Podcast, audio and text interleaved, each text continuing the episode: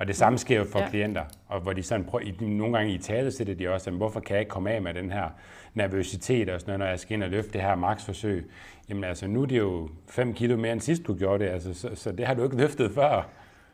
Nej, nej det, det er lige præcis det, altså vi snakker om.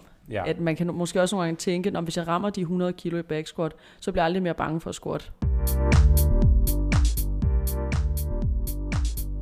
Velkommen til træningsteamen. Træningsteamen er for dig, der vil have mere viden om styrketræning og om kost. En podcast fri for bro science og quick fixes.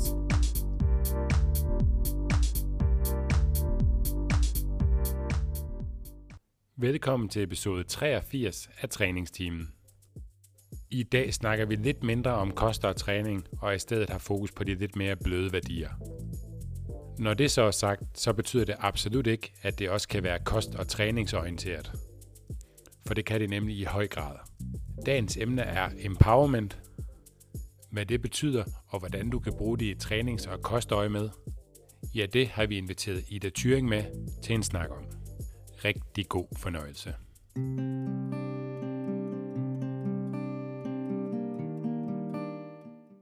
Vi er din værter, Steffen Fisker. Og Nikolaj Bak. Hej Nikolaj. Hej Steffen, og øh, hej Ida, vores øh, gæst i dag. Velkommen til. Mange tak. Det er øh, nyt at have dig med som, øh, som gæst i en podcast, Ida. Mm. Vi plejer jo at øh, optage sammen på øh, podcasten Mindre Hvad, Mere Hvorfor. Ja, det er ja. rigtigt. Og øh, i dag, kære lytter, der har vi fået Ida med som øh, gæst i den her episode. Hun har været med før. Øhm, ja, det har ja. hun. Det var sidste år. Det var helt tilbage i julen, husker jeg. Det er korrekt. Ja. Der snakkede vi om, øh, der snakkede vi om motivation. Nemlig. Og i den her episode, der skal vi snakke om begrebet empowerment, øh, og særligt i forhold til træning og performance eller præstation, for dem, der mm. ikke taler engelsk. Øhm, og det er jo noget, vi egentlig allerede har snakket om, Ida. Øhm, du er øh, coach, og faktisk også udvikler øh, sammen med sine fisker, der er psykolog og øh, for øvrigt gift med Steffen, øhm, på vores øh, coaching-koncept, hvor der ligesom er fokus på empowerment. Og det har vi to allerede optaget en, øh, en podcast om, mindre hvad, mere hvorfor, som, øh, som lige er kommet ud, hvor vi snakkede om omkring det her begreb empowerment i, i forhold til, til coaching og hvad der foregår på ens inderside. Det vi skal snakke om i dag, det er så mere empowerment i forhold til træning, i forhold til præstation, og i sådan en kontekst, ja, hvor man gerne vil øge sin performance og, øh, og præstere bedre. Var det, øh, var det sådan en god intro til, øh, til, hvad vi skal snakke om i dag, og hvad du egentlig bruger din tid på til daglig, Ida? Øh, ja, det tænker jeg passer rigtig godt ind i, i, i hvert fald min forventning til, øh, hvad vi skal snakke om i dag. Mm. Øh, særligt fordi, kan man sige, noget af det, der optager mig øh, rigtig meget lige nu, det er jo det her med, at jeg efter sommerferien er trådt ind som øh, partner i det konsulenthus, der hedder W. Og øh, hos os, der arbejder vi netop med, øh, altså kan man sige, præstationer og hvad vi også kalder high performer. Øh, så det vil sige, hvordan kan man hjælpe mennesker, forstået som både individer, men også teams og organisationer, til at levere det allerbedste, de har i sig. Øhm, og det har jo også en meget stor grad af empowerment øh, i sig, kan man sige. Øhm, så det, der handler om empowerment ind i en præstationskontekst, er, er bestemt noget, som, som optager mig rigtig meget, og, og derfor synes jeg også, det kunne være spændende at dreje det lidt i den retning mm. i dag. Mm. Og øh, Steffen og jeg arbejder jo med træning til daglig, hvor der også er en øh, stor grad af empowerment og præstation i. Du har jo øh, du har sågar trænet Ida i sin tid, Steffen, da ja, hun skulle stille op. Ja, mm? jeg vil sige, at dengang der, der kendte jeg ikke til ordet empower eller empowerment, men, men ja, det, det er helt rigtigt. Ja, der skulle i hvert fald præsteres. Det skulle der, og det gjorde der. Hun, øh, hun vandt det hele. Ja, det var, det var meget fedt. Ja. det, var, det var nogle det, gode dage. Det vækker en masse gode proces. minder, når man, når man ja. tænker tilbage på det. Ja, det gør det. Ja. Helt bestemt. Mm. Men inden, inden vi dykker ned i det her begreb, uh, empowerment, så lad os lige prøve at få på banen, hvad det egentlig er, og måske også, hvad vi hver især sådan forstår ved det, fordi det kan måske godt lyde som sådan lidt, en lidt flyvsk ting. Øhm, så hvis man nu slår empowerment op, så er det første hit på Google, øh, der finder man, empowerment er processer, hvor igennem mennesker bliver i stand til at få mulighed for at modvirke afmagt og manglende kontrol over deres livsbetingelser og udvikle kapacitet til at forandre både samfundet og sig selv. Og hvis man tager empowerment på øh, ordnet, så skriver den øh, evnen til at få kontrol over og tage ansvaret for sit eget liv og sin situation, for eksempel i relation til arbejde, familie og politisk indflydelse. Så det er sådan de definitioner, man ligesom kan, kan finde af, af ordet på dansk. Øhm, de er jo selvfølgelig sådan lidt, lidt brede. Hvad, øh, hvad tænker du, Ida, hvis jeg ligesom spørger om, hvad, hvad forstår du ved, øh, ved begrebet empowerment? Øhm, ja, altså det er jo et stort spørgsmål, så jeg tænker, vi, øh, vi kan sådan prøve at folde det ud stille og roligt, og så se, hvor det sådan bærer os hen. Mm. Men jeg tænker, i forhold til først og fremmest øh, de to definitioner, som du lige læste op, så øh, det jeg rigtig godt kan lide, hvis er den ene af dem, det er øh, ordet omkring en proces.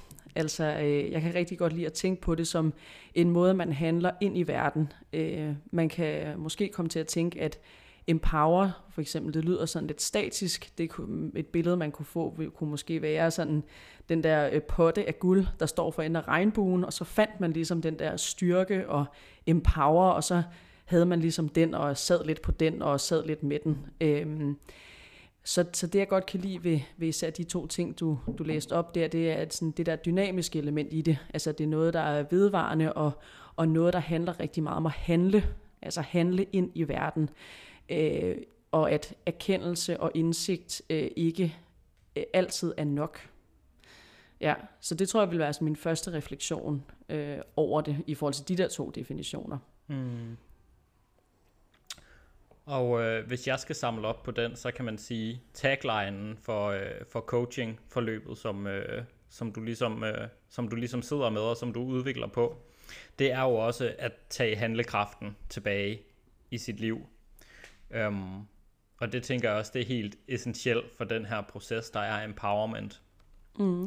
Noget jeg også øh, tænker, det er jo selvfølgelig også noget, jeg arbejder meget med mine klienter med, det her med at, at, at forøge deres handlekompetencer, som det er ligesom at tage sin, sin handlekraft tilbage. Um, noget andet, jeg også gerne tænker ind som en anden side af empowerment, det er også på en eller anden måde, at man tager ansvar for sit mm. liv. Um, mm. Det er sådan, jeg meget selv tænker på det i min egen proces. Um, der er en bog, som jeg er rigtig glad for, der hedder The Subtle Art of Not Giving a Fuck, mm. hvor at uh, forfatteren, han, uh, han stiller det op sådan, han tager ordet responsibility, altså ansvar på engelsk, um, og så reframer han det som response ability, altså det at have, um, have evnen til at handle. Um, og det kan jeg godt lide, at, at det at handle, det hænger også sammen med at tage ansvar. Mm-hmm. Øhm, ja, det er en altså, så, fin måde at se det. Så i en, i en træningskontekst, så det der med, at for eksempel, at, at jeg tager ned og træne, i stedet for at sidde og spille Assassin's Creed, selvom det, det var det, jeg helst ville, det ser jeg også øhm, som en måde at tage ansvar for de ting, jeg gerne vil, og for de værdier, der ligesom er vigtige for mig. Mm. Øhm. ja, hvis jeg skal koble mig på det, så, mm. øhm, hvad hedder det, en måde, jeg også godt kan lide at tænke empowerment på, det er, at man kommer et sted hen, hvor man kan øh, lære at stole på et ja og et nej i sig selv. Altså det, jeg kan mærke, der melder sig inden i mig, det kan jeg godt prioritere i. Altså jeg kan godt prioritere i, øh, føles det her rigtigt, føles det ikke rigtigt, skal jeg gå med det, skal jeg ikke gå med det. Jeg kan godt tage ansvar for det, der melder sig, og handle på det i overensstemmelse mm. med det, jeg egentlig gerne vil. Øh, jeg havde en klient, øh, hvad hedder det, øh, sidste uge, som meget fint sagde noget af det, jeg har fundet ud af, i det her forløb, det er, at det, som der melder sig inde i mig, er jo faktisk lige så gældende, som det, der melder sig inde i dig. Altså jeg kan lige pludselig godt selv, kan man sige, tage ansvar for øh, dels, hvad det der sker, men også sådan, jeg kan godt selv lave analysen. Og, altså, og da den person ligesom sagde det, så tænkte jeg, okay, det er virkelig, virkelig et, et, en god måde at, og, kan man sige, i talesæt empowerment. Altså jeg kan mærke, at det, der sker inde i mig, er lige så gældende, som det, der sker inde i dig. Øh, og det er jo at kunne mærke et ja og et nej i sig selv og stå ved det. Hmm. Mm. Jeg kan godt lide den her tanke om ligesom at være ved, ved roret i sit eget liv. Altså at det er en selv, der ligesom står og, og, og sejler gennem livet, i stedet for at man sidder nede i lastrummet og lader sig, lader sig bevæge og koste rundt af alt muligt andet, øh, af ubehag, af andre personer og, og deres forventninger, sådan som du siger, rent faktisk kunne, kunne mærke, øh, hvad det er, der foregår indenfra, men også handle ud fra det. Mm. Mm. Fedt, nu, nu, nu bliver jeg lige nysgerrig på noget, når du sagde det, Nikolaj. Mm. Vil, vil der være nogle personer, der, der, der har det bedst med ikke nødvendigvis at være ved roret? Tror du? Det tror jeg, det, tror jeg, det kommer rigtig meget an på, øh, på konteksten. Mm. Øhm, og hvilken, hvilken situation det er. Ja. Men jeg tror, jeg tror, det er de færreste mennesker, der i virkeligheden trives med at have et liv, hvor de ikke selv føler, at de har nogen bestemmelse eller kontrol øh, eller ansvar med det. Ja, sådan helt generelt øhm, set, ja, ja. Ja, og det vil jeg rigtig gerne høre dit take på, Ida, men det jeg tænker, det er, at at når vi mennesker tager ansvar for noget, så føles det også meningsfuldt for os. Øh, hvorimod, hvis, hvis vi skal handle på et eller andet, der ikke har noget med os at gøre, der ikke er vores ansvar, så føles det sjældent meningsfuldt, og hvis det ikke er meningsfuldt, så er det, så er det svært at se, at det er noget, man bliver ved med at gøre. Mm. Ja, altså, ja, jeg tror bare lige i forhold til det, Steffen sagde med, om der er nogle mennesker, der trives, altså på en eller anden måde mere eller mindre ved roret i deres eget liv. Altså jeg mm. tænker også følelsen af at være ved roret i eget liv, øh, tænker jeg, at de fleste øh, vil, vil, altså, vil kunne lide eller have det behageligt i. Øh. Så kan det være, at man har mere eller mindre brug for for eksempel støtte fra andre, eller det, at man er mere eller mindre sikker på, altså på sig selv, og, og det, at nu kan jeg træffe den her beslutning. Der er jo også et hav af forskellige personlighedstests osv., som viser, at nogle mennesker øh, er ret hurtige til at kunne mærke, hvad synes jeg inde i mig selv er rigtigt og forkert, og så gå med det. Og det er også for eksempel, hvis de tager fejl, øh, så er de ret hurtige til ligesom at sige, okay, jeg tog fejl videre, hvor nogle andre kan, kan dvæle og ligesom næsten hænge i det, at de tager fejl. Så på den måde tror jeg, at der er jo klart noget i nogle personlighedsstrukturer, der kan være forskelligt, eksempelvis i forhold til, øhm, hvor hurtigt kan jeg ligesom slippe noget, og hvor meget tror jeg på mig selv. Ja. Øhm, men det jeg kunne få lyst til at, at, at, at så tilføje ind til det spørgsmål, det er, øhm, hvad hedder det, øhm, jeg tror en måde man også kunne, kunne øh, tale om empowerment på, det er at gøre det i ens liv, der er vigtigt med alt, hvad det indebærer. Altså her underforstået ubehag. Øhm, jeg tror tit, vi kan tænke, at sådan, altså helte-individet, forstået som sådan helte-CEO'en, eller helte-atleten, eller den der, alle, vi kender alle sammen, den person, den stærkeste nede i træningscenteret, som øh, bare ser ud, som om vedkommende altid har overskud. Det er sikkert sådan en person, der er, har tårnhøj selvtillid, aldrig er ked af det, aldrig tvivler på sig selv, altid bare går hen og løfter.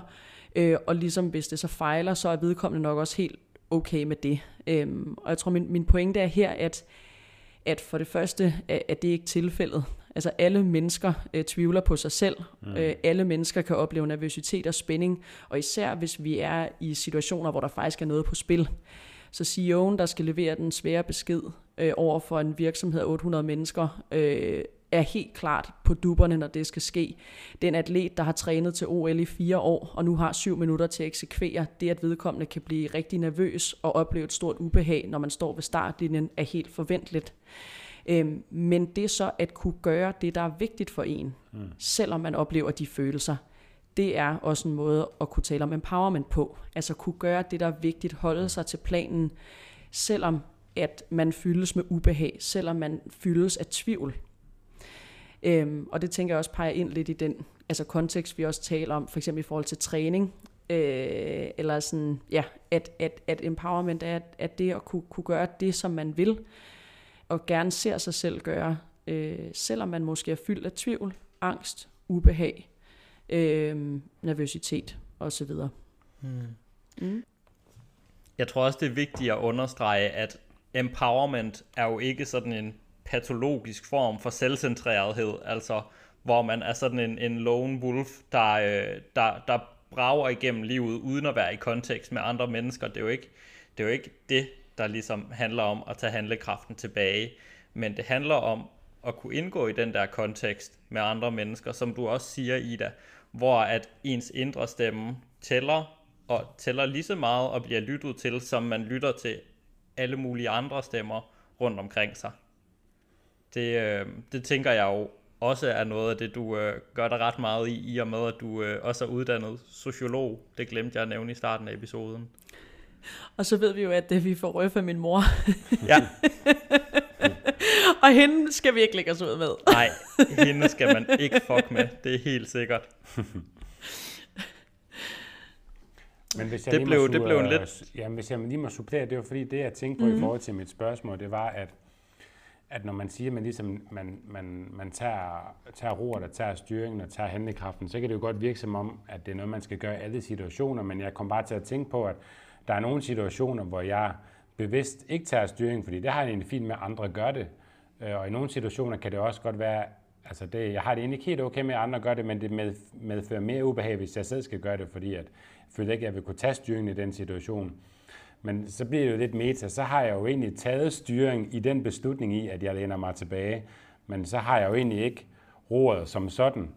Øhm, det har jeg bare ladet den anden tage i, i det her eksempel. Men øhm, det var også bare lige for, fordi det første, jeg tænkte med, da du sagde, at tage roret, det var, at det gør jeg jo ikke i alle situationer, men så har jeg jo bevidst besluttet, at det gør jeg ikke i de her situationer, så på den måde har jeg styring over det. Så det, det kunne bare være, hvis andre de også sad og tænkte, at skal jeg så styre alt, jeg gør, og være den, der ligesom handler, og ligesom er the boss i alle scenarier. Og det er jo ikke sådan, det skal forstås, formoder jeg.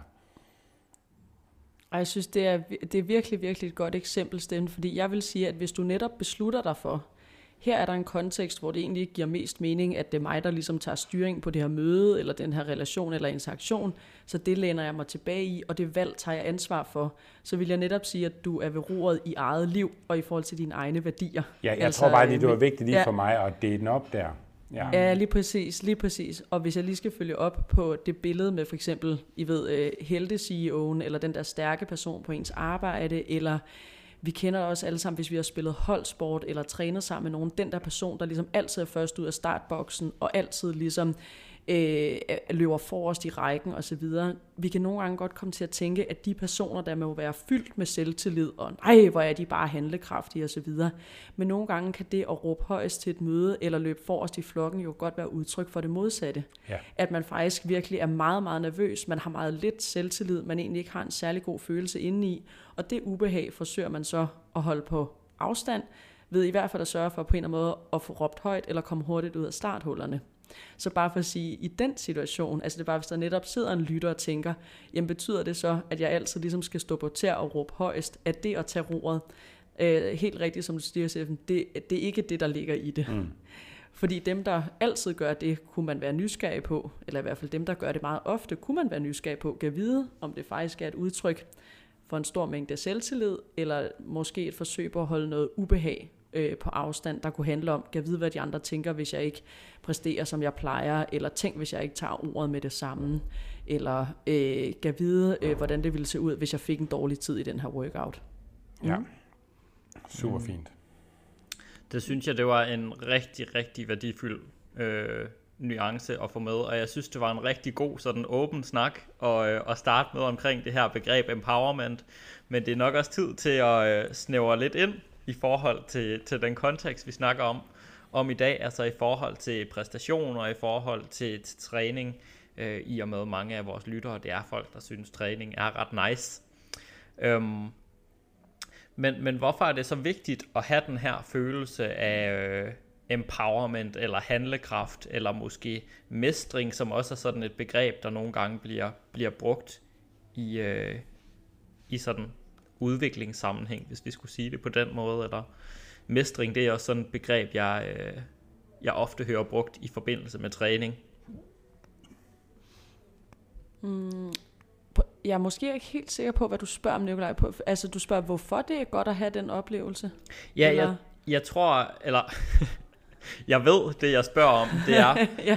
hvorfor er det overhovedet, at den her følelse af empowerment, eller den her de her empowerment-processer, at de er vigtige for os mennesker? Og hvordan, mm. hvordan ser vi det i vores forløb med klienter? Øhm, ja, man kan sige, øh, grunden til, at det er vigtigt, Altså, øh, man kan sige, en ting er, at det ligesom opleves, altså det er simpelthen også en rar måde at være i verden på. Øhm, og så kan man sige, at det er også en måde at komme frem til at gøre det, som er vigtigt for en. Hvis man lidt som Steffen også beskrev at tidligere, det der med at lade sig koste rundt og ligesom sige, at jeg er sådan en, der bare har det bedst med, at alle andre definerer, øh, hvordan jeg har det bedst.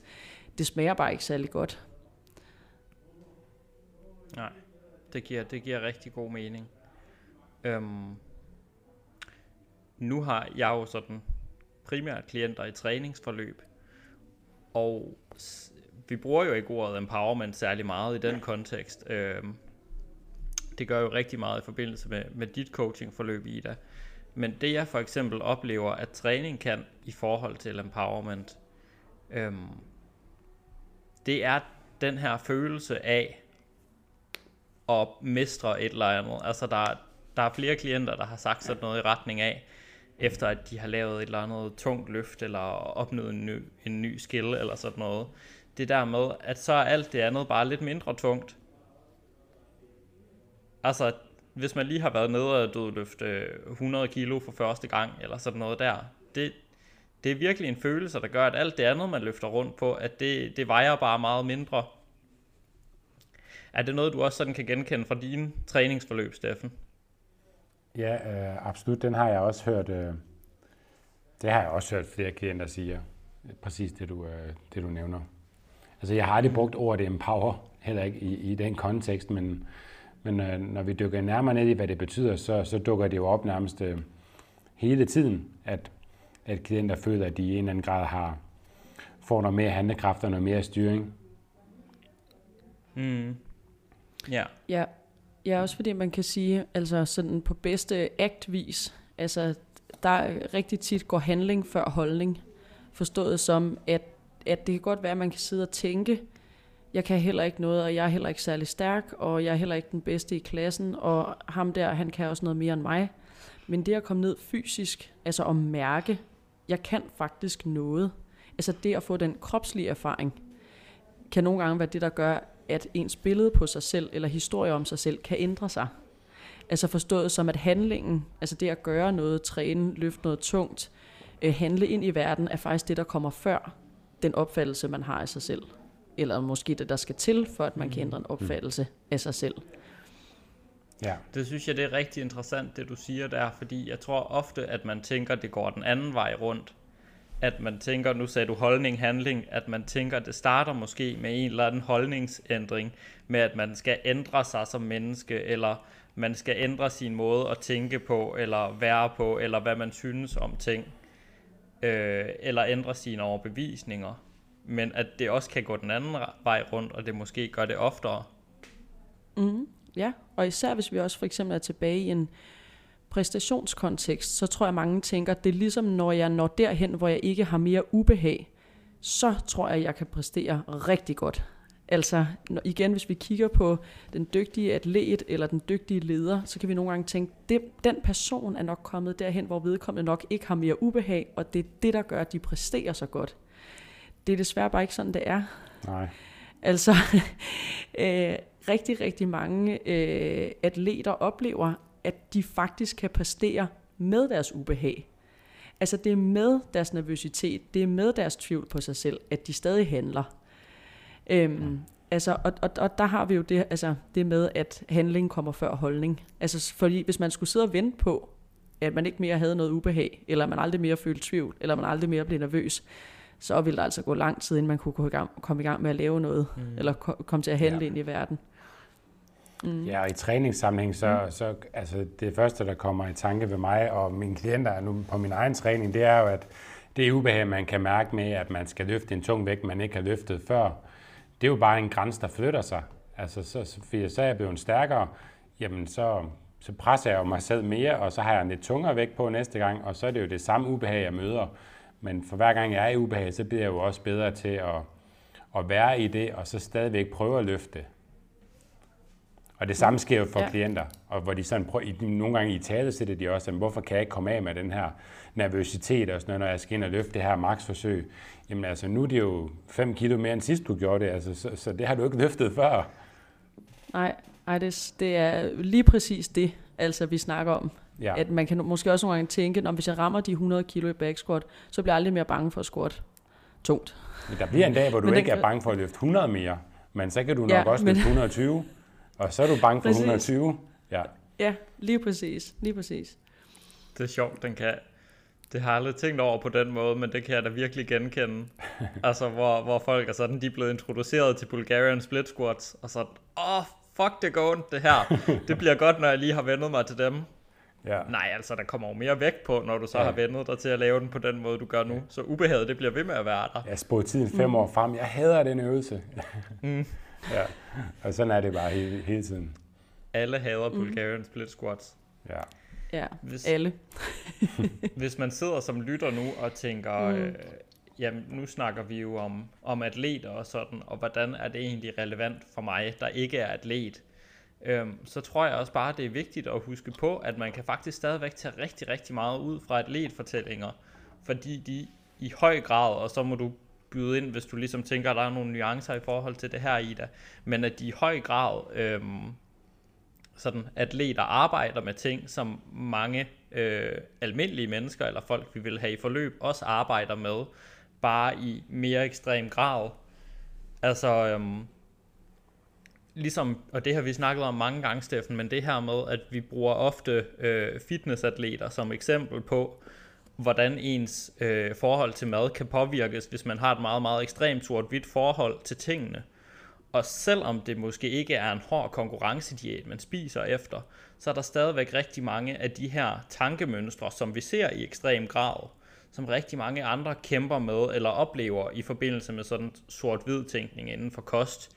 Bare ikke i den der samme ekstreme grad, så det, det er faktisk sådan en god måde at, at stille det op på, hvis vi virkelig går i dybden med et eller andet. Altså det var der jo også mange, der sagde efter vores øh, klienthistorie med, øh, med Dina, der skrev ind, at det havde bare været en mega relaterbar episode, og det havde været helt vildt fedt at høre de ting, hun havde at sige. Også selvom der ikke var nogen af dem, der havde stillet op i en fitnesskonkurrence, eller havde været igennem sådan en proces. Hmm. Mm. Ja. ja. Mm. Ja, for Vi sidder bare lige nu til... Ja, du kører ja, bare på i det. Nå, men det er fordi, fordi ja. man, man behøver jo ikke at... Man kan jo godt ende med at have et, øh, et spisemønster eller et tankemønster i forhold til at være restriktiv som en fitnessatlet, uden at ligne en fitnessatlet. Så man kan jo godt stadigvæk tage, tage alle de ting på sig, men man kan, det er så svært at navigere, at man ikke kommer til at se sådan ud, fordi man kan ikke gøre det hele tiden. Mm. Og man kan måske også have tankemønstre, der minder om tankemønstrene eller øh, udfordringerne hos en high performance atlet. Også selvom man måske ikke laver high performance træning. Derfor kan det jo godt være, at den træning, man har, eller de udfordringer, man har nu, er, er vigtige hos en. Ja. Er min sådan umiddelbare tanke. Mm. Ja, hvis jeg bare lige skal følge op på den, øh. Nikolaj, mm. i forhold til, altså, at, jeg, at det er rigtigt, nogle af de eksempler, vi har givet her, er mere sådan nogle ekstrem tilfælde. Og det er også nogle gange fordi, at ekstrem tilfælde er, er, er, kan man sige, gode eksempler. øhm, men det, jeg får lyst til at sige i forhold til, hvor der er, øh, kan man sige, klart ikke overlap, men enslighed, det er, at vi er alle sammen mennesker. Og mennesker er, kan man sige, indrettet sådan, at øh, når vi står i altså en præstationskontekst, og det kan sagtens være, selvom man ikke er atlet, at man skal løfte 100 kilo for første gang, så er der ligesom to systemer, øh, der er aktiveret på samme tid. Og i W, der arbejder vi med det ved at kalde det øh, chimp og champ. Og chimp-systemet, det er ligesom det, der er knyttet til vores, kan man sige, helt tidlige evolution. Det er vores trusselsystem, øh, som er det, der scanner for fare. Og det er mega godt, fordi det scanner for, øh, er der en løve ude på savannen, der vil æde mig, eller i nyere tid øh, er jeg ved at blive kørt over en bil. Det der også er med chimp-systemet, det er, at det scanner også for, hvad vi kunne kalde øh, sociale farer, altså angsten for at blive udstødt af flokken, fordi i sin tid var det jo en overlevelsesting, der skulle man jo passe ind i flokken, ellers så øh, kunne man jo også risikere at gå bort. Øhm, så det kører ligesom hele tiden, og det er sådan et unuanceret, øh, øh kan man sige, grovt skitsende system, som ligesom vurderer godt, dårligt, farligt, ufarligt osv. Så det er chimpen, der ligesom sidder der meget hurtigt system. Så har vi også det, vi kunne kalde champ, eller mesteren, sådan taler vi også om det i W, som er vores, kan man sige, værdisystem. Øh, det er det langsomme, analytiske, øh, der hvor man øh, mere også kan trække på sine erfaringer. Øhm, og de to systemer er, kører begge to, kan man sige. Øhm, og det der er lidt med chimp-systemet, det er, at det kan du ikke tale fornuft til. Altså, du kan ikke tale det til ro. Så det der, hvorfor, siger, hvorfor fortæller jeg hele det her lange noget, det gør jeg, fordi at jeg, det er helt almindeligt som menneske, uanset øh, på hvilket niveau du træner, eller på hvilket niveau du løfter, at hvis du bliver sat over for en opgave, hvor du skal præstere, eller ud, hvor der virkelig er noget på spil, så vil din chimp være aktiv, altså at scanne for, om man kan man sige, fare. Og det er et system, du ikke kan tale til ro med fornuft, så der skal ligesom andre ting øh, til. Og jeg tror måske, de, eller jeg håber der i hvert fald lytteren kan genkende ude, altså dem der sidder derude, at den oplevelse af, at, at, at, uh, pulsen stiger, man får svedige håndflader, hjertet begynder måske at banke, man bliver utryg, øh, men altså, der starter en masse tanker med, kan jeg nu klare det? Øh, hvordan skal jeg komme igennem det? Hvad tænker min træner ikke? Øh, og så videre. Og man kan sige, at den del øh, er ens for, for alle mennesker, at vi har de to systemer. Og de, og de kører hele tiden, lyder det til, ikke mm. også? Mm. Ja. Jo. Og, og, Jo. og, hvis man, og, så, og så skal man have, gerne have nogle erfaringer, før man ligesom kommer, kan tage den skridt videre. For ligesom, fordi hvis du siger, at fornuft ikke kan, så kan erfaringer. Øh, ja, dels det, eller Ja. ja. man kan arbejde med det, som vi jo også i ACT kalder diffusionsteknikker. Mm. Altså blive opmærksom på for eksempel, Gud, nu stikker der en tanke af med mig omkring, at øh, det her kan jeg ikke klare, eller øh, jeg bliver til grin, hvis ikke jeg får den her tid, eller hvad vil min træner ikke tænke? Mm. Øhm, en, en helt, altså en helt øh, lille bitte teknik til at, kunne, til at kunne, kan man sige, være i, det er jo for eksempel at tage en dyb vejrtrækning. Fordi det, der sker, når chimpen er meget aktiv, det er jo, at hele ens alarmsystem er i gang. Altså det er jo, det er jo hele alarmberedskabet kører afsted. Så det er for eksempel at tage en dyb indånding og puste ud er en måde ligesom at give sig selv 5 sekunder til, at champen kan nå at tænke, var jeg lige ved at sige. Altså at champen kan nå, okay, som du siger, Steffen, kan jeg bringe nogle erfaringer ind? Hvad fortæller det mig egentlig? Kan jeg nå lige at stille et spørgsmål mere, hvis jeg kunne have brug for det? Og så videre. Ja. Mm. Ja. Ja, så, så der er både nogle teknikker, men der er også en del erfaring, man kan trække ind på, at, mm. som gør, at man så kan være i det ubehag, som når chimpen tager over. Fordi jeg tænker altså, igen i træningssammenhæng, det kunne jo være en vægt, man ikke har løftet før, eller et eller andet, ikke? Altså, så skal man jo, mm. hvis man ikke har en erfaring med det, så skal man jo gerne have nogle andre teknikker til det. Klart, ja. Ja. Og jeg tror bare, at det overhovedet at kunne identificere, hvornår det er min champ, og hvornår det er min champ, ja. øh, der taler nu. Øh, altså jeg øh, personligt kan stadig godt nogle gange være i tvivl. Ja, altså sådan, gud, altså jeg får lyst til impulsivt at gøre et eller andet, og så kan jeg meget hurtigt tænke, det må være min chimp. Mm. Og nogle gange så er jeg sådan, ah, altså det kunne jo egentlig også godt være noget værdibaseret, der melder sig. Skal jeg egentlig gå med det? Eller sådan. Mm. Så bare for at sige, bare det for eksempel at kunne skelne, hvornår det er min chimp, og hvornår det er min champ, og hvornår skal jeg gå med hvilken. Mm. Øh, det i sig selv er også en, en øvelse, og jo også øh, en øvelse i empowerment. Sådan, så man ikke altid bare handler ud fra sin chimp. ja. Mm. Mm. Det giver mening.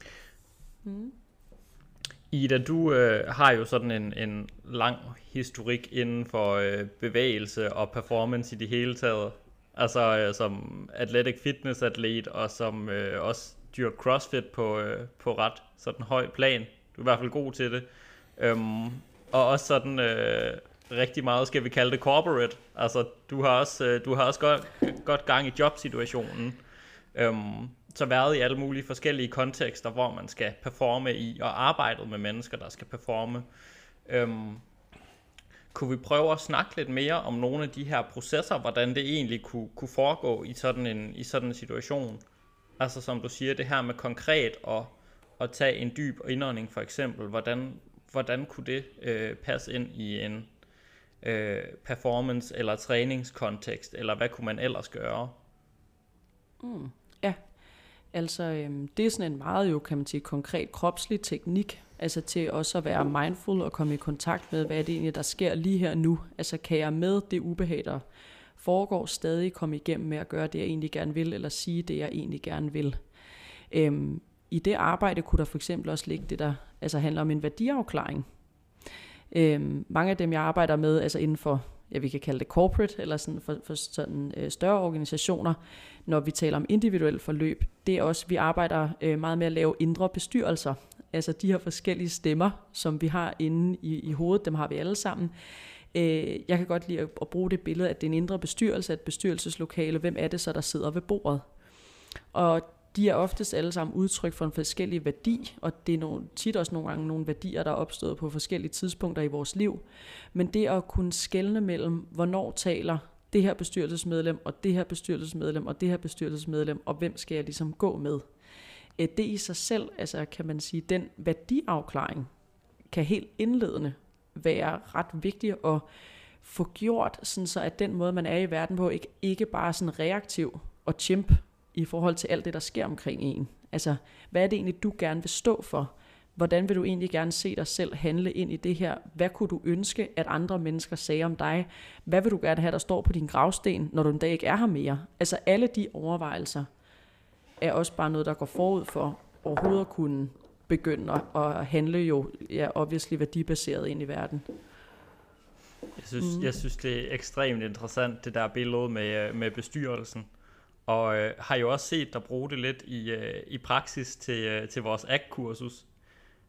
Kunne du prøve øh, at snakke om sådan helt specifikt, nu bliver det meget specifikt, men hvis vi nu sagde, at man var en crossfitter, der var i en øh, konkurrencesituation, hvor der er tryk på, hvilke stemmer kunne det være, man skulle være opmærksom på der, og hvordan kunne sådan en, en bestyrelse ligesom se ud, og hvordan kunne man forholde sig til den? Mm, altså man kan sige, det, det der er, er vigtigt at sige, det er, at altså mentaltræningen, øh, altså når man, når man træner, eller ligesom arbejder med, jeg vil lige sige bestyrelseslokalet, det er jo i en rolig setting. Altså det er jo, det er jo ikke i selve, altså hvis vi stod på, på gulvet, og alt var helt opkørt, og du ved, der er masser af musik, der vil jeg aldrig gå ind ligesom lige der og sige, hvem, altså sådan, og lave arbejdet der. Altså det er altså, noget, det man har forholdt sig til inden da? Ja, mens at chimpen er i ro. Mm. Fordi det kan være, når du står der på competition floor, at chimpen er helt sendt afsted. Og, og, og apropos det at begynde at coache på, altså kan man sige med fornuft der, det er nok ikke lige det, der nødvendigvis skal til. Eller sådan. Mm. Så det er mm. derfor, det, det er vigtigt, kan man sige, at mental træning, altså de erkendelser, er gjort i et miljø og så videre, inden man står der. Ja. Giver det mening? Ja, det giver mening. helt sikkert. Ja, ja. Øhm, og så glemte jeg spørgsmålet, tror jeg. Eller var det svar på spørgsmålet? øhm, både og, var... tror jeg. Mm. Altså, tanken var ligesom, hvis man nu så har forholdt sig til sin konkurrence eller performance-situation inden da, hvilke stemmer kunne det så være, man ligesom har identificeret, der kunne dukke op, som man kunne forholde sig mm. til, for mm. eksempel, hvis, hvis det giver mening?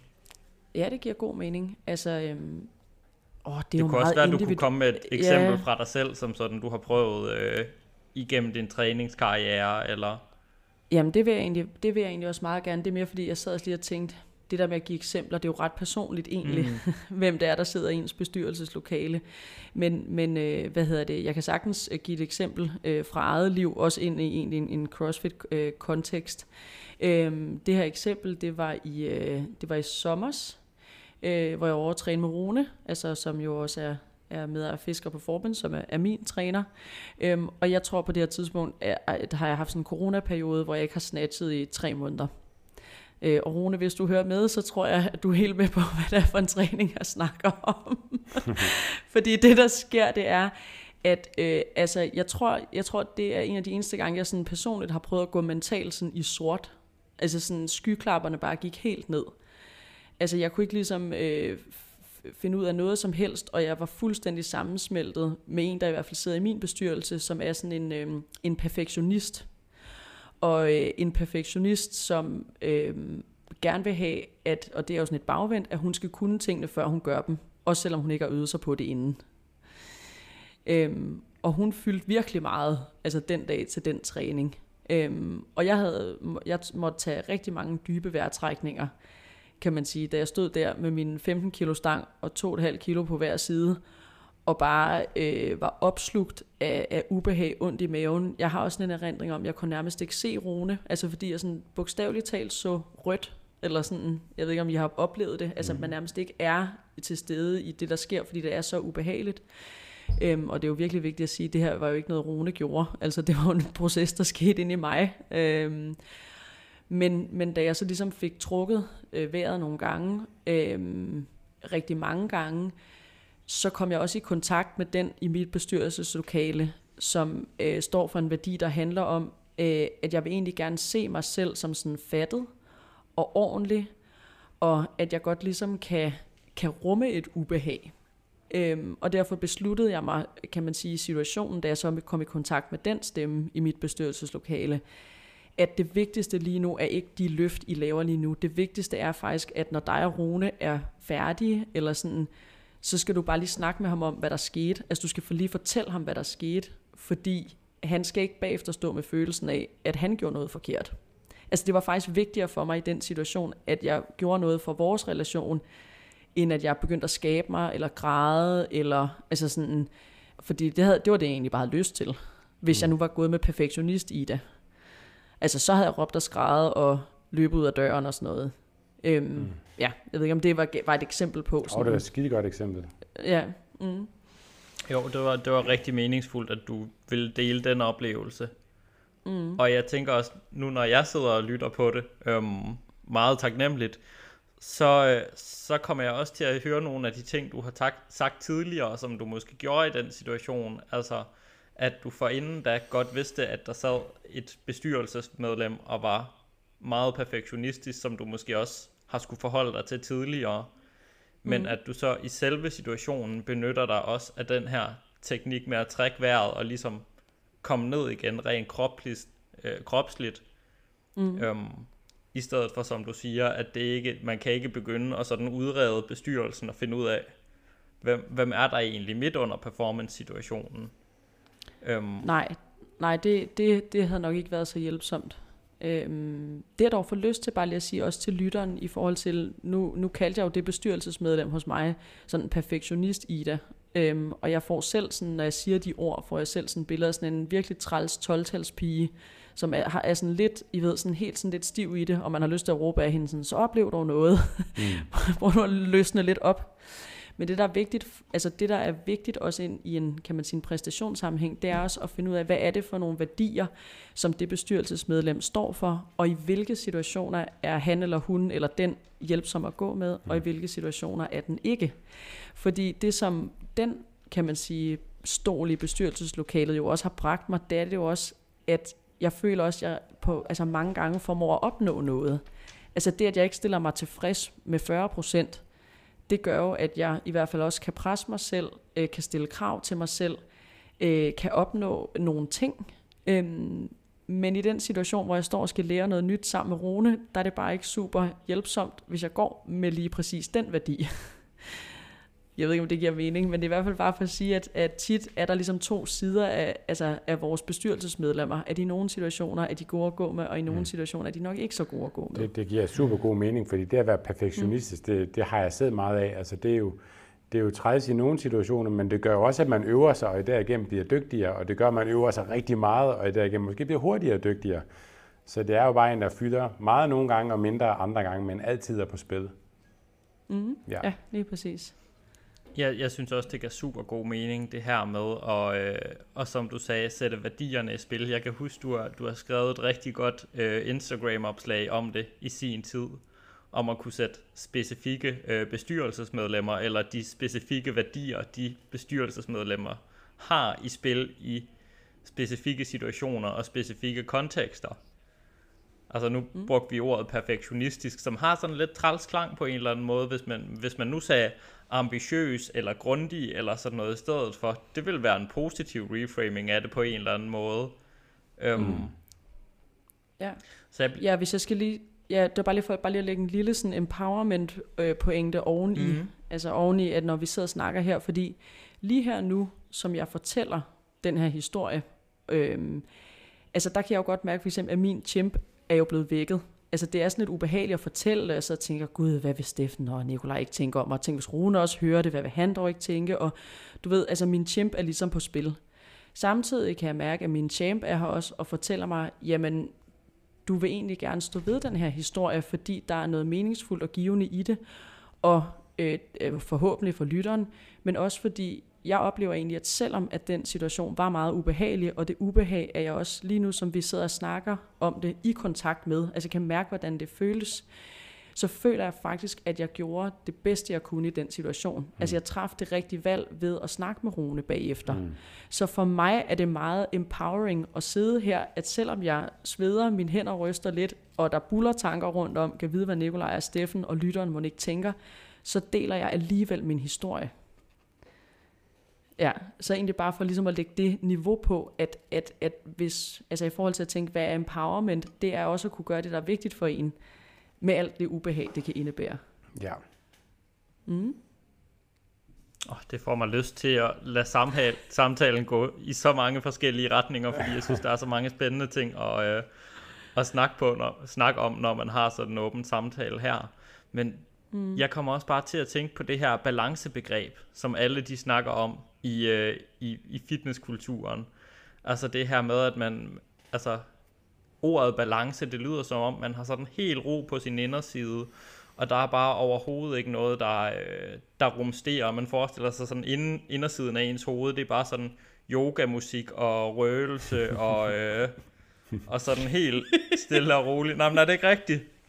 Jo, helt sikkert. jo, men det, jeg havde bare ikke tænkt på det billede før, Nej. men det er virkelig godt. Men sådan er det jo bare sjældent for folk, og jeg tænker i hvert fald, at det er sådan yderst sjældent, hvis man gerne vil performe på et relativt højt plan, eller hvis man gerne vil, vil udvikle sig rigtig meget i en, i en bestemt retning, for eksempel inden for sin træning. Ja, at man har røgelse ind i hovedet og, og yogamusik, eller hvad det var. Ja, eller bare sådan generelt, at man bare, øh, at man bare hele tiden er i balance. At der bare kan, mm. være, at der bare kan være ro. Mm. Jeg, jeg tror, mange ja. mennesker har en, en en idé eller en overbevisning om, at man, man ikke har, at man kan komme til et sted, hvor man stort set ikke møder ubehag inde i sig selv. Eller i hvert fald har en forhåbning om det. Den tror jeg rigtig mange har. Den, den har jeg da også selv, men jeg ved godt, at det ikke sker. Men det, det, det tror jeg bare, at mange mennesker bevidst prøver at undgå ubehag og prøver at nå til et sted, hvor der ikke er ubehag. Men, men det vil bare altid være der i mere eller mindre grad i nogle perioder. Men, man, men det, der så er tanken bag det, det er jo, at man, skal, man kan lære at handle med det her ubehag, og så blive endnu bedre til det. Mm, ja, også der kan jo også være meget information i ens ubehag, som faktisk er enormt hjælpsom for en. Mm. Jeg ved ikke, om I har I prøvet nogensinde at ankomme i en situation, hvor, hvor, man, hvor lige pludselig man får der sus i maven, og så er det sådan, gud, gud, betød det her faktisk så meget for mig? Ja. Eller altså jeg selv prøvede ligesom, hvor man sådan, wow, jeg var slet ikke klar over, at det her faktisk krævede noget af mig, eller var så betydningsfuldt for mig.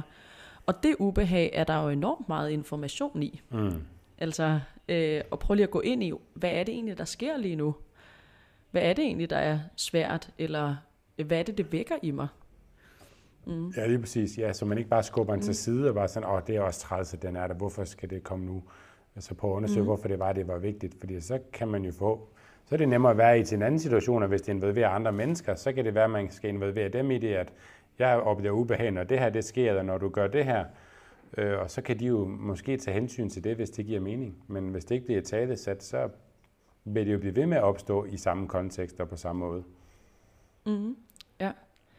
Jamen også, altså fordi der er også meget stor forskel på typer af ubehag. Altså man kan sige, i en for eksempel en træningssammenhæng øhm, med ens træner, altså nu taler vi ikke nødvendigvis atleter, men alle relationer, hvor i der er en, altså en klient og en træner, Øh, det ubehag, der handler om, jeg skal til at prøve noget nyt, jeg aldrig har prøvet før.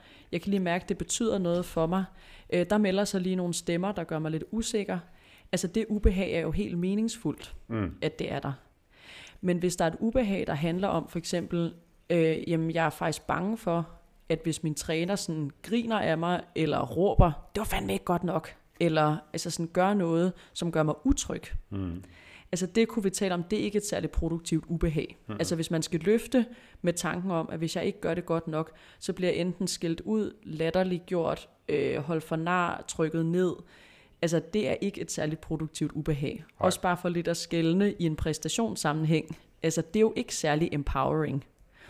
Men hvis ens træner kan formå at skabe et miljø og en relation, hvor at det ubehag, der kan komme, fordi man faktisk skal prøve noget, man aldrig har prøvet før, at det er meningsfuldt, og det må gerne være der, men jeg er her også i dit ringhjørne bagefter, uanset hvad udfaldet er. det kan være enormt empowering. Mm. Bare lige også for at skille lidt, altså det der ubehagsbegreb lidt, ja. lidt ad. Altså noget af det kan være enormt produktivt, og Absolut. noget kan faktisk være meget lidt produktivt. Ja. Absolut, mm. ja. God pointe. Mm. Så, så det ubehag kan måske også være direkte hjælpsomt i en, i en situation. Altså jeg, jeg kan virkelig genkende det der billede, du siger, hvor at man øh, måske finder sig selv i en situation, hvor man bare mærker sådan et sug i maven, eller man er nervøs, eller man føler sig utilpas på en eller anden måde, men hvor at det afføder øh, den bevidsthed, at hold da op, så må det her være enormt vigtigt for mig. Altså, så er det egentlig det rigtige, jeg har gang i lige nu. Mm. Lige præcis. Jeg kan virkelig godt lide, at du siger det der, Nikolaj, med, at det er det rigtige, jeg har gang i. Jeg ved ikke, om jeg også skal kende det fra... Eller jeg får min umiddelbare billede også, hvis man netop skal prøve at altså, forsøge sig med et, et maksløft af en art. Hvis man bliver ved med at være der, hvor det ikke rigtig er ubehageligt at all, jeg ved ikke, jeg kender bare fra mig selv, så kan jeg godt mærke, sådan, så er vi der ikke helt på kiloen endnu. Nej der skal komme en eller anden følelse af, mm. det her er lidt gøjseren. Mm. eller sådan, ja. Ikke sådan tordnende frygt og angst, mm. men der skal være følelsen af sådan, altså her er noget på spil. Ja. Øhm, ja, ellers er vi ikke tæt på en øh, ja, RP 9-10 stykker. Nej. Og, og, Nej. og lige for at gå lidt videre ned ad den, fordi det var mm, også sjovt mm. nok, den tanke jeg tænkte på, det var, at de gange, jeg har haft et uh, tungt løft, nogen vil så argumentere for, at det ikke kan være tungt, fordi de siger ikke, at jeg løfter sådan. Men når jeg synes, at det har, når jeg synes, at det har føltes tungt, så, så har jeg også meget ubehag i kroppen. Men jeg, har, jeg ved også samtidig med, at hvis jeg lykkes med det her, så er det virkelig altså empower med, med caps lock og med underskrev under, ikke? Men også hvis jo. jeg så ikke lykkes, den tanke bliver også nødt til at, at prøve at undersøge og gå med, og det kan jeg, der er jo pause mellem sæt, så det kan jeg godt gå lidt med på, at at jeg får jo nok et, et forsøg igen en anden gang, men, øhm, men det værste, der sker, det er jo bare, at jeg ikke får den, og så er det trist i nogle timer en dag, og så kan jeg prøve igen at, at træne mig op til det igen. Så worst case scenario er slet ikke særlig slemt for mig i den her situation, hvis jeg ikke lykkes, men der er meget mere at hente, hvis jeg faktisk lykkes, og derfor går jeg selvfølgelig ind og prøver. Altså, sådan mm. fungerer det for mig. Så det er jo bare et lidt mere praktisk eksempel for mig, at der er mere hent på den gode side, end der er på den dårlige side. Worst case scenario er ikke slemt for mig, så derfor kan jeg godt gå med den med det ubehag, der er i det. Mm. Ej, det synes jeg er mega fedt, for jeg synes, at vi hen ved det, Nikolaj sagde med, at det kan give en vidshed om, at det er faktisk rigtigt, det jeg gør det her. Ja. Altså selvom at jeg oplever ubehag, så er det faktisk det rigtige også for mig at gøre, uanset udfaldet. Yes. Altså, jeg, jeg hænger ikke min handling op på, at det skal lykkes. Mm. Hvor at det var nok lidt det, der skete for mig i den situation, jeg beskrev med Rune, at jeg var ligesom, jeg var først egentlig villig til at handle, hvis jeg var sikker på, at det blev et øh, perfekt snatch. Ja, hvilket når jeg siger det højt, er lidt meningsløst, mm. fordi det, det, altså, ja, det er ikke min stærke side, så det er, sådan, det, det er meget svært ligesom at så vente på den følelse, for så at kunne ja. handle. Eller skulle have garantien for, at det skal føles på en bestemt måde bagefter, mm. ellers vil jeg ikke handle. Ja, fordi ja. samtidig kan man jo så også ende med at fortryde, at man ikke engang prøvede. Lad os antage, at du mm. så bare overhovedet ikke, og jeg gider ikke snatch i dag, fordi så behøver jeg ikke forholde mig til alle de her ting. Men det var du jo ikke blevet bedre af det til. Og jeg var jo heller ikke fundet ud af, om jeg var potentielt kunne få en PR, hvis jeg ikke engang havde prøvet.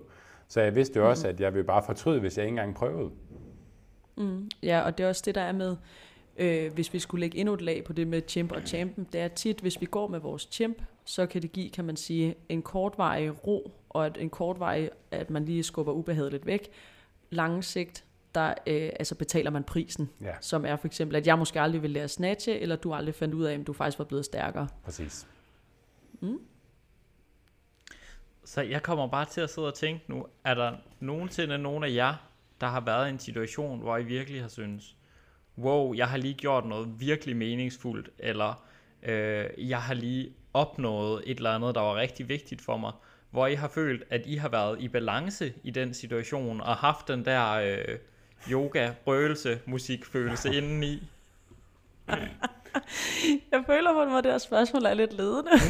Mm. Nej, det kan godt være. Jeg, jeg kan bare ikke selv genkende, at man, altså, at man virkelig har opnået noget, der var vigtigt for en, eller gjort noget, der var rigtig, rigtig meningsfuldt. Jeg tror, at alle de, at jeg synes... de situationer, jeg kom i tanke om, har også øh, haft noget ubehag med sig i en anden forstand. Jeg er meget enig i det, Steffen siger. Og så vil jeg egentlig bare tilføje, at jeg tror, at den oplevelse, jeg har haft, det har været, at jeg har følt mig meget afstemt. Altså afstemt mm. med mig selv. Det, det har ligesom været meget sådan rent på en eller anden måde. Øhm, eller råt nærmest. Kan du sige noget mere om det ord, afstemt? Jeg tror også, jeg har mm. hørt dig bruge ordet afrettet, måske sådan i, i samme kontekst. Afrettet? jeg kan bedre lide afstemt. Okay, ja. Ja, ja. Jamen afstemt, der tænker jeg, at man har prioriteret. Altså man er afstemt med sig selv. Mm. Jeg ved, jeg er opmærksom på, hvad jeg vælger fra, og hvad jeg vælger til. Mm. Jeg er opmærksom på, hvad prisen er ved at gå ind i det her ubehag, mm. men jeg er også villig til det, i forhold til den gevinst, der venter mig på den anden side, måske.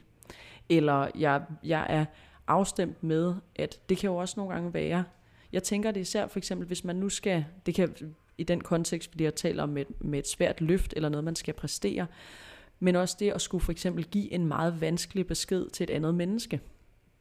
Altså, altså jeg tror, de fleste af os kan genkende sådan en, det kan virkelig, virkelig være ubehageligt. Altså det mm. kan være en, vi elsker, det kan være en, vi arbejder sammen med, det kan være ja, et menneske, men hvor man i hvert fald skal give en besked, hvor der er meget på spil, og det er ikke behageligt, den her besked, man skal levere. Men det at gøre det, og selvom det måske stadig er ubehageligt bagefter, så kan man mærke, at det var stadig det rigtige. Mm. Altså, ja. Så der er et eller andet, jeg synes, i det afstemte ligger der det, at, at jeg gør det ikke for så bagefter, huha, det lettede noget for mig, så kan du så sidde der, eller sådan. Jeg gør det, fordi at det var det rigtige at gøre, også selvom det var virkelig, virkelig svært. Mm. Ja. Ja. Mm. Så hvis man er afstemt, så er man ikke nødvendigvis sådan i balance samtidig, er man det? Mm. Jeg tænker, jeg ser sådan ikke, ikke nødvendigvis. Altså... Jeg, jeg tænker et helt konkret eksempel. Det må, altså det er sådan noget som skidsmisse.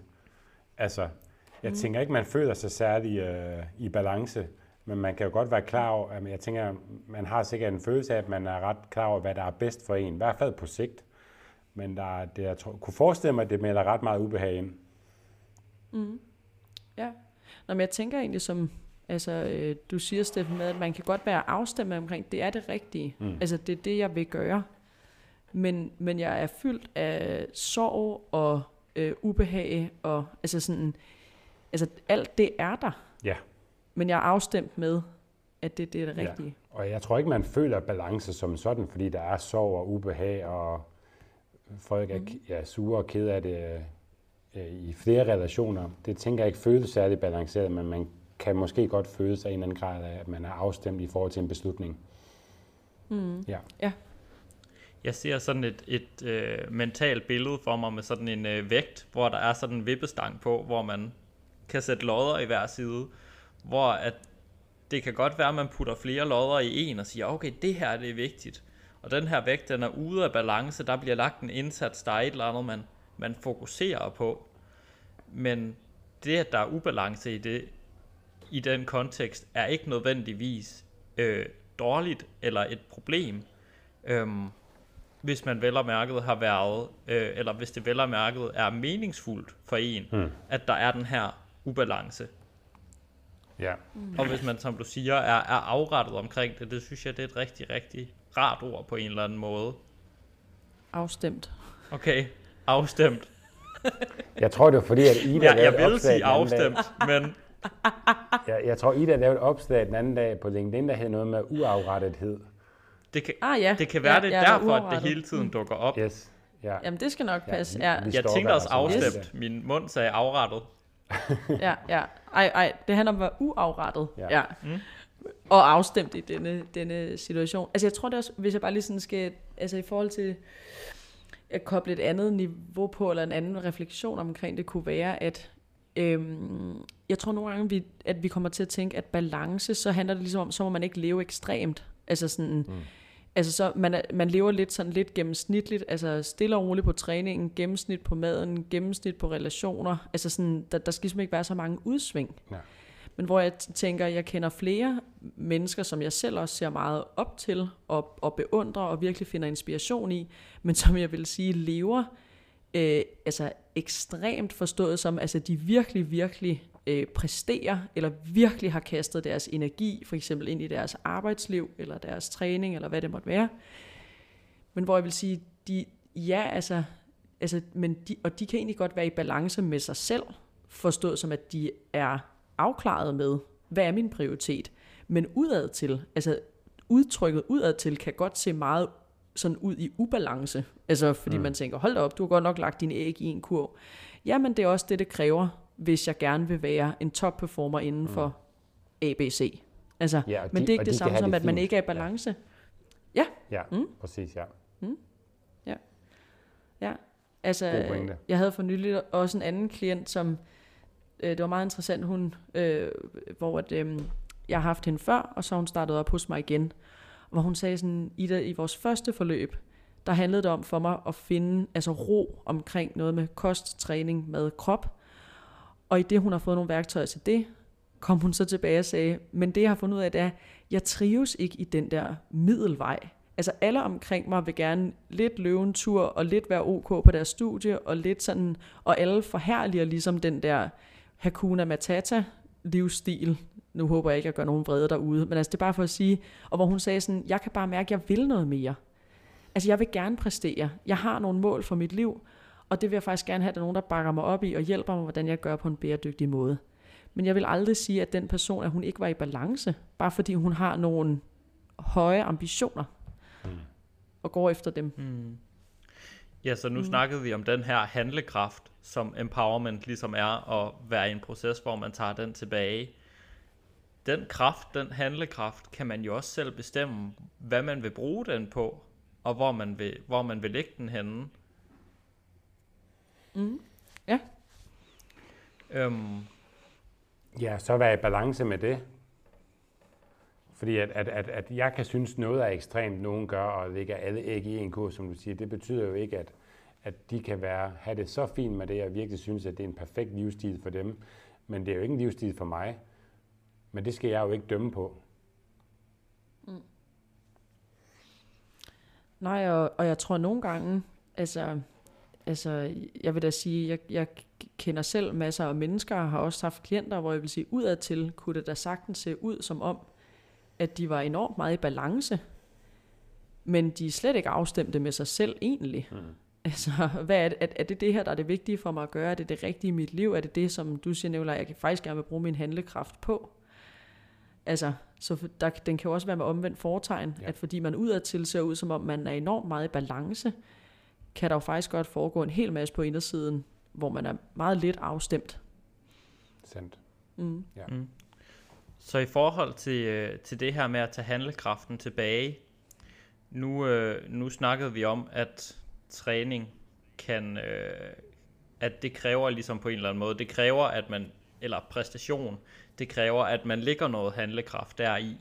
Men kan det i sig selv også afføde handlekraft, hvis vi skal gå tilbage til den her pointe om, at nogle gange, så går handlingen egentlig forud for holdningen. Fordi det er lidt det, jeg oplever med træning øh, med klienter, at det kan godt være, at det kræver noget mental energi og, øh, at udføre træningen og, øh, og lave det her løft, der nu også godt kan være lidt ubehageligt imens. Det kan være det, fordi der er andre folk nede i træningscenteret, eller det kan være bare fordi det er hårdt. Men i den oplevelse, at klienterne rent faktisk gør det, oplever jeg også, at de får mere handlekraft ud af det. Altså at, at handlingen og træne i sig selv også giver mere handlekraft og også giver mere energi, som de kan igen kaste ind i træningen, eller som de også vil kunne lægge over i noget andet. Mm. Ja, det kan jeg i hvert fald godt genkende fra mig selv og mine forløber og mennesker omkring mig. Samme her, ja. Mm. Så hvis man sidder et eller andet sted lige nu, og, øh, og føler, at der er noget, man gerne vil præstere indenfor, man vil gerne komme i gang med at træne, øhm, så kan det måske være helt fint at prøve at starte med at give træningen et skud, i stedet for at sige, okay, nu vil jeg prøve at ændre på det, der er inde i, og prøve at, og, øh, og, og, og booste mig selv, så at sige, til et andet sådan øh, handlekraftsniveau. Øhm, I stedet for at, at, at prøve at investere den energi, man nu har i det, og så se, hvad det, mm. hvad det afføder. Giver det mening? Ja. Ja, jeg tænker, det giver rigtig god mening. Ja. Og det kan jo ikke, og det kan jo bestemt, det kan jo ikke skade at prøve, uanset hvad. Mm. Nej. Jeg får også det her, eller det er bare lidt et andet eksempel end, end i forhold til træning, men, men det der med, kender ikke det nogle gange for eksempel ens hjem, hvis man kan være sådan, åh, jeg burde også få ordnet den pære, og jeg burde også få gjort sådan og sådan, og jeg burde også, nogle gange, så hvis man faktisk bare lige får startet på at tage opvasken, ja. så er man sådan, nej, nu er jeg ligesom oppe i løb, så rydder jeg sgu også lige det der efterårstøj ud, og så tager jeg lige river bladene sammen, og så sådan, ja. og det er lidt den bevægelse, vi også snakker om her, ikke? Jo. Altså at nogle gange, at det, der skal til for at komme i gang med at gøre det, man gerne vil i gang mm. med, det er nogle gange bare, jeg vil lige vil sige, at starte i en lille handling. Mm. Altså bare gøre noget, der tager to minutter. Altså det er simpelthen følelsen af at komme op i løb. Det er det, der avler, at man så, nu er jeg ligesom ved det. Ja. Nu er jeg i gang. Ja, så og så fortsætter man. Ja, ja. gør indgangsbarrieren mm. for opgaven mindre. Ja. Yes, mm. ja. Det, det bruger ja. jeg faktisk selv i praksis tit. Ja, at, øh, med at få, for at få reddet bladene, bladene sammen. Det, altså, ikke lige det eksempel. Øhm, jeg har ikke nogen hæk endnu, jeg lige flyttet et nyt hus, og der er slet ikke nogen hæk. Nå, okay. hvis okay. der bare var. Øhm, ja. Nej, det, altså det kunne eksempel være, at man har arbejde, hvis der er lige et, øhm, et træningsprogram eller nogle mails, man lige, ikke lige kan overskue at komme i gang med, så okay, jeg tager bare lige den her mail, den tager kun lige to, det er kun lige én sætning, eller jeg laver lige, øh, jeg starter bare lige med at skrive hendes navn og, og ugenummer ind på træningsprogrammet. Og så lige pludselig, så har man siddet der en halv time. Fordi så, man, så kan man lige så godt lige, så er der lige nogle andre idéer, der popper ind, og så er jeg halvt færdig med træningsprogrammet. Men simpelthen gør indgangsbarrieren for opgaven betydeligt mindre. Det, det, det er meget hjælpsomt for mig i mange situationer. Mm, lige præcis. Og du, øh, du snakkede også om erfaring tidligere, Steffen. Ja.